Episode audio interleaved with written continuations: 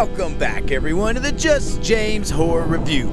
I'm your host, Just James, and today, day 8 of our 31 Days of Horror Classics, we are going to cover The Wolfman 1941.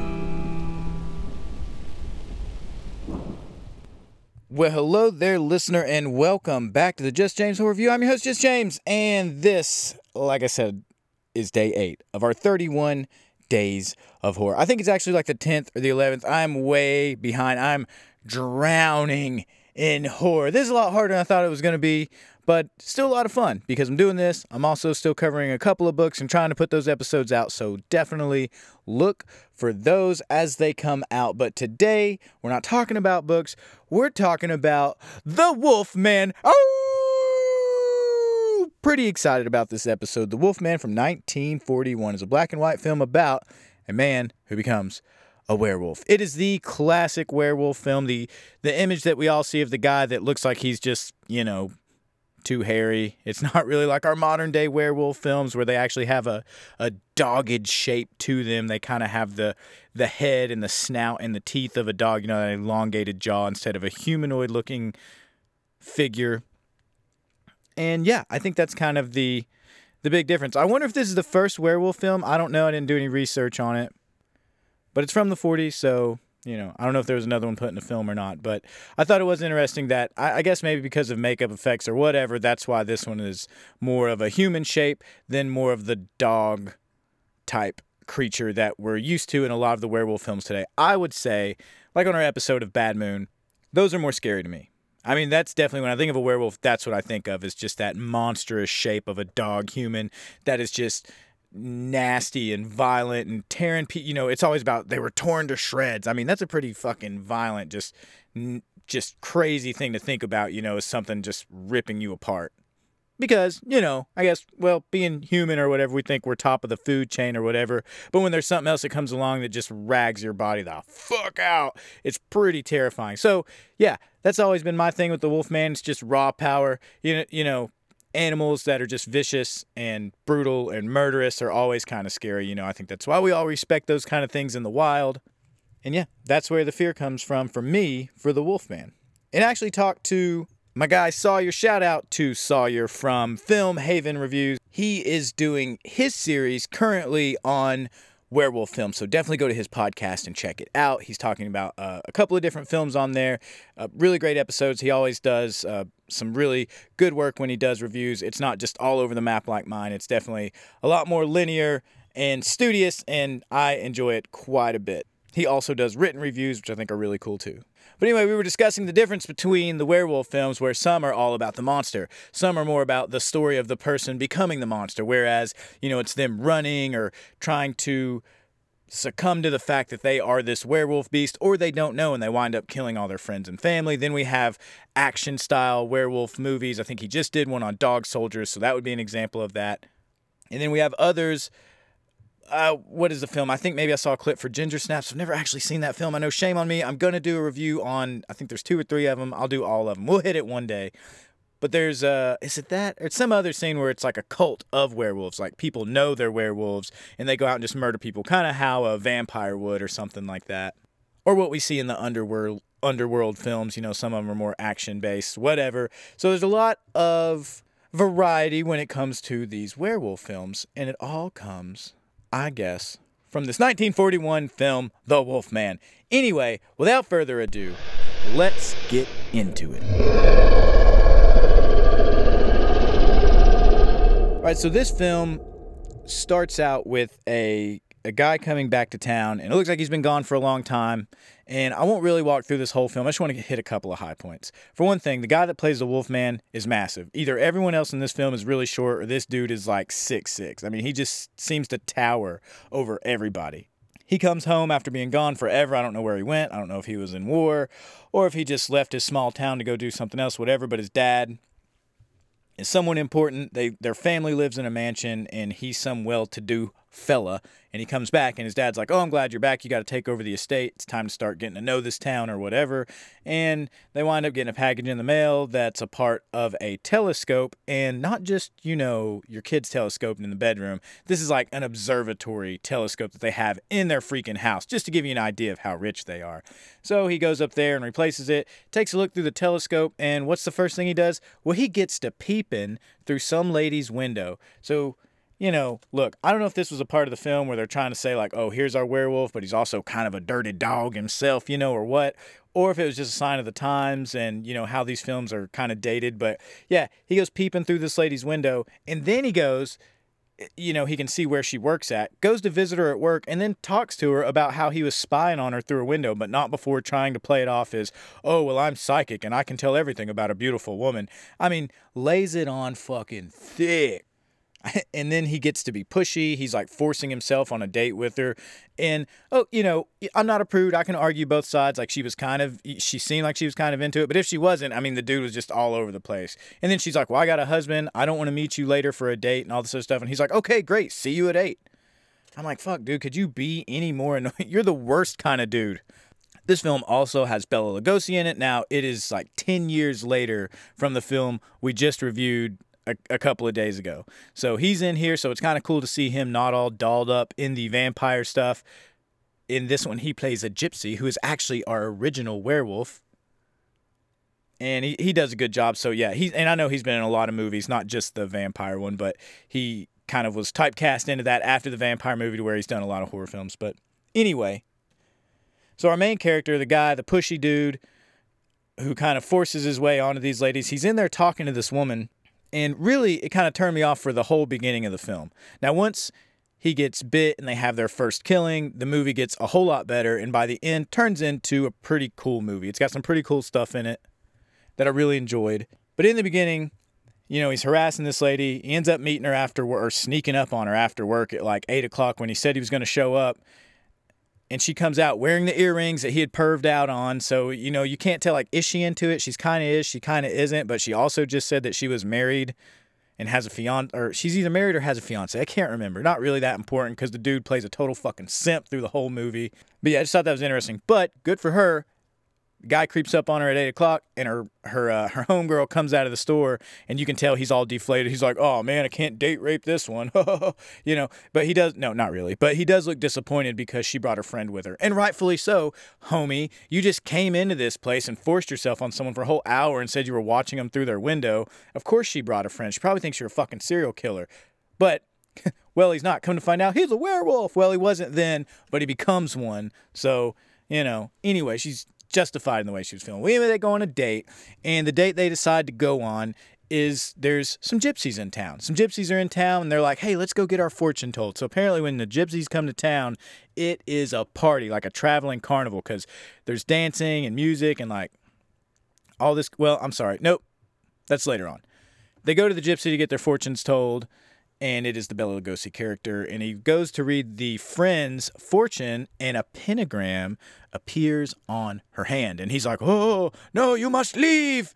And so she's like, "Well, what the fuck? You know what's what's going on?" He's like, "Come back tomorrow." So she goes to leave. He goes somewhere to freak out, and she's like panicking, running through the woods. But guess what?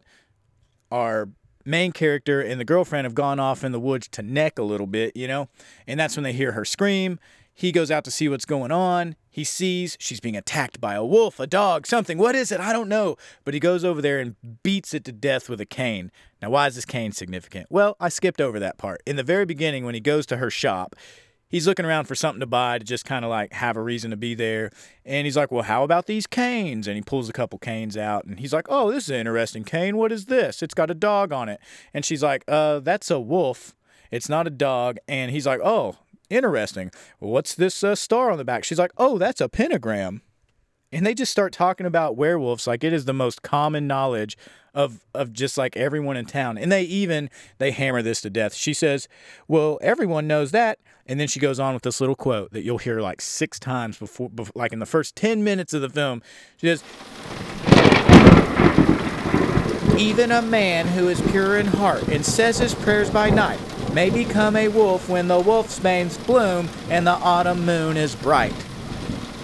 I guess it's supposed to be scary or foreboding or kind of like setting you up for what's coming, but it's annoying, is what it is. It's not even cool. You want it to rhyme, it doesn't. I don't know where it comes from, but it seems like everyone in town knows this for people who don't seem to believe in werewolves. It's just all over the place. So, anyway, she tells him about that. She tells him about this cane, and he's just like, A werewolf? What is that? Stick? Well, that's a very rare piece. It shows the wolf and the pentagram, the sign of the werewolf. Werewolf? What's that? Well, that's a human being who, at certain times of the year, changes into a wolf. You mean runs around on all fours and bites and snaps and bays at the moon? Oh, even worse than that sometimes. What big eyes you have, Grandma. So she tells him about it, and this whole time he's been kind of, like I said, flirty or whatever. And then she's like, "Oh, it cost I don't know, it, however much. It costs this much." And he was like, "For a stupid old piece of wood? Are you nuts?" And then he starts being aggressive. I was like, "Damn, dude, this is just, you know, I, I try my best to be a decent human being, right? And then like when you know other people make it hard by being asshole, you just can't help. I don't know." It's just a weird scene. Just it, watch it. Let me know what you think. That whole opener in the in her shop. It's just it's just weird. It's just really weird. It's out of place. It it kind of made it for a clunky start for me for this film. Anyway, he gets the cane. That is the cane that is using to beat this wolf in the head with and eventually kill. So he kills the wolf. He goes back home. He's been uh, bitten and attacked by this thing. His clothes are kind of jacked up, and you know he's got a bite wound on his chest somehow and just goes home to sleep it off. Well, he wakes up the next morning. The cops go out and investigate. They find the dead girl, of course, and they also find out that there's a dead man there. And who is it? It's Bela Lugosi's character. He's dead there. There is no wolf, so they come back to investigate. Oh, and he left his cane there. This cane is the second star of the film. It's just all throughout the film. So anyway, they find the cane next to the dead guy. They go to question him at his house and they're like, "Hey, uh, you want to tell us what's going on?" He's like, "Yeah, I was bit by a wolf. I saved her life. You know, I wasn't the only one there. Whatever." Goes through the story, and they're like, "Yeah, well, when we got there, we just found a dude with his head bashed in, and we found your cane, pretty much, you know, with skull all over it, where you would bludgeon this dude to death." And the guy's like holding the cane and like waving it at him. And he's like, Well, yeah, of course that's my cane, but I didn't do that. I was attacked by a wolf. You guys seen it? And he's like, Look, I got a bite on my chest. And he opens his shirt. No bite wound on the chest. Oh, classic werewolf, like, you know, oh shit, what's going on, you know, hysteria kind of thing.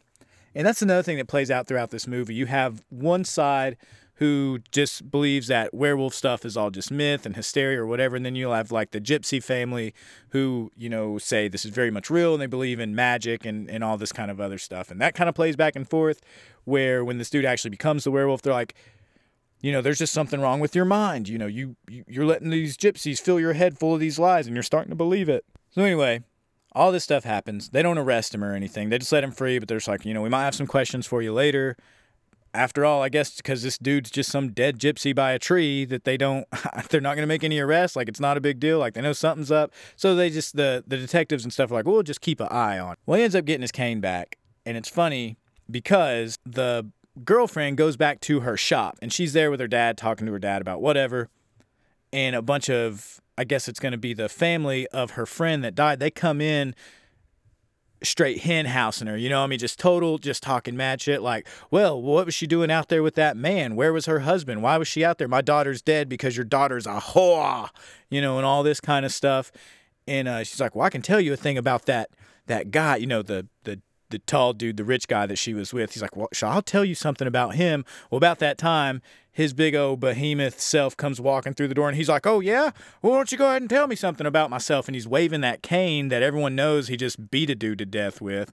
And so they all get super scared and just like back out. And he goes in to comfort her and blah, blah, blah. The movie goes on. Now, I will say you don't have to wait that long before you start getting into some werewolf stuff. So, of course, why it's a big deal. Everyone gets into the transition scenes. I've, that's never been the best part of any werewolf film for me. They look cool or whatever, but I don't know. It's just not ever my favorite part. So we have our transition scene in here. Now it's not. You never really get to see his face. You get to see his face. I think like detransition, but never transition. If I remember that right, the first thing you see is his feet. It just has his feet laying there, and then they start getting hairy, and then they start getting fat, and then he has big, fat, hairy dog feet, and then the hair starts to move up, and eventually it's on. You know, it just shows him like behind the classic scene, black and white, of him behind the tree, kind of peeking out, with that big like bouffant that starts at his chin and goes all the way to the back of his head. All right, so a couple of things happen, but just some of the other big notable scenes in here is at some point when he is getting hunted by the townsfolk, and they don't really know who they're hunting for, just a beast or something. They don't know it's him necessarily. He gets his foot caught in a trap, and the gypsy woman finds him. Now he's in full werewolf mode at this point, but he's just kind of passed out from the pain or whatever. And she does some kind of like little gypsy spell on him, and you see all of his hair fall out, and he goes back to his human form, wakes up, has no idea what the hell is going on, and frees himself from the foot trap and takes off. Well, he at some point he's trying to tell his family like, "Hey, this is what's going on. You got to do something." His dad ties him to a chair, not actually believing that he's a werewolf, but just does it to kind of like I guess get it out of his mind like, "I'll do this. Nothing's going to happen, and then you'll still just be tied to this chair and we can put all this to rest." But before he does that, he goes to see the girlfriend, which isn't his girlfriend. It's some other guy's wife who he is still continuing to hassle and try to be with, I guess. Goes over there to see her one last time. And what does he see? A pentagram on her hand. Now, what's the significance of that? Well, for one, the werewolf thing is associated with the pentagram throughout this whole film. I don't know if I've ever actually heard that anywhere until this film. But yeah, they all go like hand in hand. If you're a werewolf, you have a pentagram mark somewhere on you. I think his was on his chest where he got bit. And even his dad's like, well, that could just, you know, things can scar up any kind of way. It's whatever. They just blow it off, which is silly. But something, if you're the werewolf, you can see a pentagram on the hand of your next victim. So you know who's going to die. But that brings me back to the whole Matrix thing of you remember when he knocks the vase off and she's like, well, if you, what's really going to cook your noodle is thinking, would you, if I hadn't have said anything, would you still have knocked the vase off? I think that pentagram on the hand is the same thing. Because so who he sees it but the is it the werewolf telling him that that's the next person you're to kill? So the werewolf part of him can tell the future? Because i think about all the variables that go into being that is his next victim. Because he's running through the woods with a whole search party after him. This girl was like you know locked up in a house or something. He was tied to a chair. All this other crazy stuff but somehow he knows this is to be the next person he kills not buying it. It was cool though. It was still cool. Cool effect. They showed a little pentagram on her hand in the same. That's the same thing that Lugosi saw in the beginning on the one girl who died in the woods, the original, uh, her friend or whatever. All right, so they send out another search party because it's another full moon, and his dad's out there. Everyone's out there looking for the werewolf. And there's a cool scene here where the dad runs into the gypsy woman, and they have this whole conversation about how, like, I don't believe you. I don't believe all your you know, magic, mumbo jumbo, whatever about this. And she's like, oh, you will believe. And she talks some pretty stone cold shit to him. It's a, it's a good scene. And then shortly after that, the dad gets attacked by the werewolf. Now, the dad is carrying this cane. Remember, I told you about the cane. Now, the end of the cane that everyone's been beating people to death with has a silver end. Has to have silver to kill the werewolf, right? This mythos holds true in this film as well. So the dad gets attacked, or no, no, no the werewolf is attacking the girlfriend, the one that had the pentagram on her hand that was marked for death. She's being attacked. The dad rolls up. He's got the cane. He starts baseball swinging on this thing, ends up just beating it senseless. I mean, he just keeps whacking and whacking and whacking. And eventually, this thing dies. And the gypsy woman sees this. She comes over there to him. She does her little spell, which causes him to detransition from werewolf back to man. And that's when the dad realizes, oh shit, I've killed my son. I've killed my son, the werewolf. And it's a pretty heavy scene. And the fact that she did that after they just had this conversation of not believing each other and like talking all this mad smack or whatever, it's some really eat crow just desserts kind of thing that that happens. So it's a, it's a good scene and the dad the guy who plays that character plays it off very well. You can just see kind of the you know, he's distraught or whatever, but and then that's it. And then the girl who was marked for death, who we thought was going to die, she comes over there and she's like, "Oh my God, Larry!" And I think because I think the guy's name is Larry Talbot, that was his name. She's like, "Oh my God, it's Larry!" And then they all look at each other, and then the film ends. If there's one complaint I have that's consistent through all these old films, is they just straight up end. I, I guess because if you were to talk any more about the film, it would just all fall apart because of all the holes and things that don't make sense or whatever. And that's what most of them you know, maybe it would be too distracting to try to explain everything, but they just they just end. They're so abrupt. There's no slow letdown. There's no comfortable ending or anything like it's just this happens, someone reacts, ah, and that's the end of the film. So yeah, I know I kind of breezed through that one, but that is The Wolf Man from 1941. I'm getting behind on these. I'm going to try to catch up tonight. I'm watching some mummy film. I can't remember what it's called. It's not The Mummy, it's a different one. Because honestly, a lot of the black and white films that I want to watch from the 30s and 40s, I can't find them anywhere. I mean, on streaming, even to rent, any freaking where. So I'll keep searching for those. But it looks like we're going to end up hitting a couple of the B side type black and white films coming up. But who knows? Either way, I'm your host, Just James. This is the Just James Horror Review 31 days of classic horror films for Halloween. I hope your month is kicking ass. I hope your life is kicking ass. Take care. I love you. And I'll talk to you tomorrow.